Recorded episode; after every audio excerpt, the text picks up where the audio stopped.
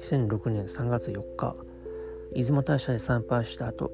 バスで日御岬神社に向かいました。よく帰っていたヒーリングサロンのオーナーが以前出雲大社と一緒にここを訪れた話をしていたので僕も行ってみようと思ったからです。35歳の当時東京での生活を始めて15年ぐらい経過していました。海の近くで育ったので海沿いのこの神社を訪れ久しぶりに海が見れてテンションが上がりました。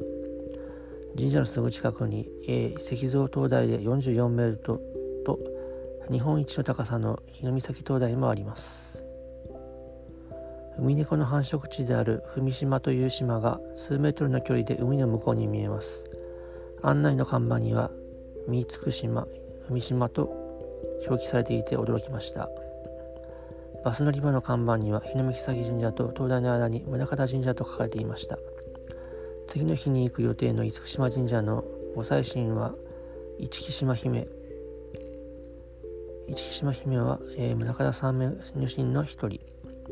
その宗像神社を探してみましたが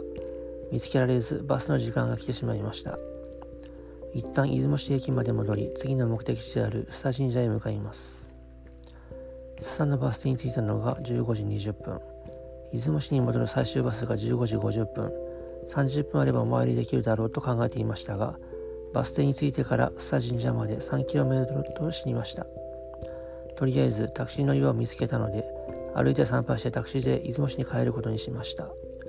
これまでも地方のファーストボートに行くと歩かされることが多かったので自然とそういう発想になりました。須田神社は某スピリチュアルカウンセラーの本で知り行くことにしました。本に書かれていた境内裏天の大杉は確かにエネルギーを感じるご神木でした。恐る恐る見上げていたら子供たちが木に触れそうな距離を駆け抜けていったけど。それでも僕は近寄りがたいものを感じたまに張り出していた太い根っこにそっと触れさせていただきました。数年後に訪れた時はご神木に触れないよう柵で囲まれていました。歩いてバス停の本場で戻る途中厳島神社と書かれた案内板を発見しました。行く時の方向からでは見えない位置でした。厳島神社はどこにあるかと探してみると木々の中に埋もれる小さな祠でしたが確かに厳島神社というようです。この2日間の予定を組む時厳島神社に行くかどうか迷って結局行くことに決めました。もし出雲だけにしていてこれだけ厳島の富豪を見せられたらどれだけ悔しがっていたことか。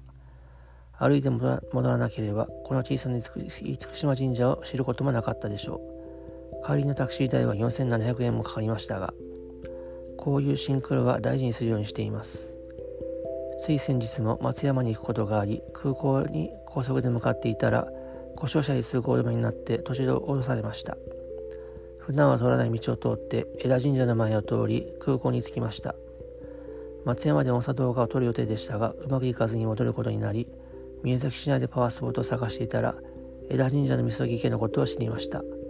みそぎ池は伊豆波の御事が亡くなってしまった伊豆波の御事を追い訪れた弓の国の気洗いを払うためにみそぎを行った新鮮な場所とされています。これは枝神社に行けというメッセージだと受け取りみそぎ池で動画を収録しました。次回は厳島神社訪問編に続きます。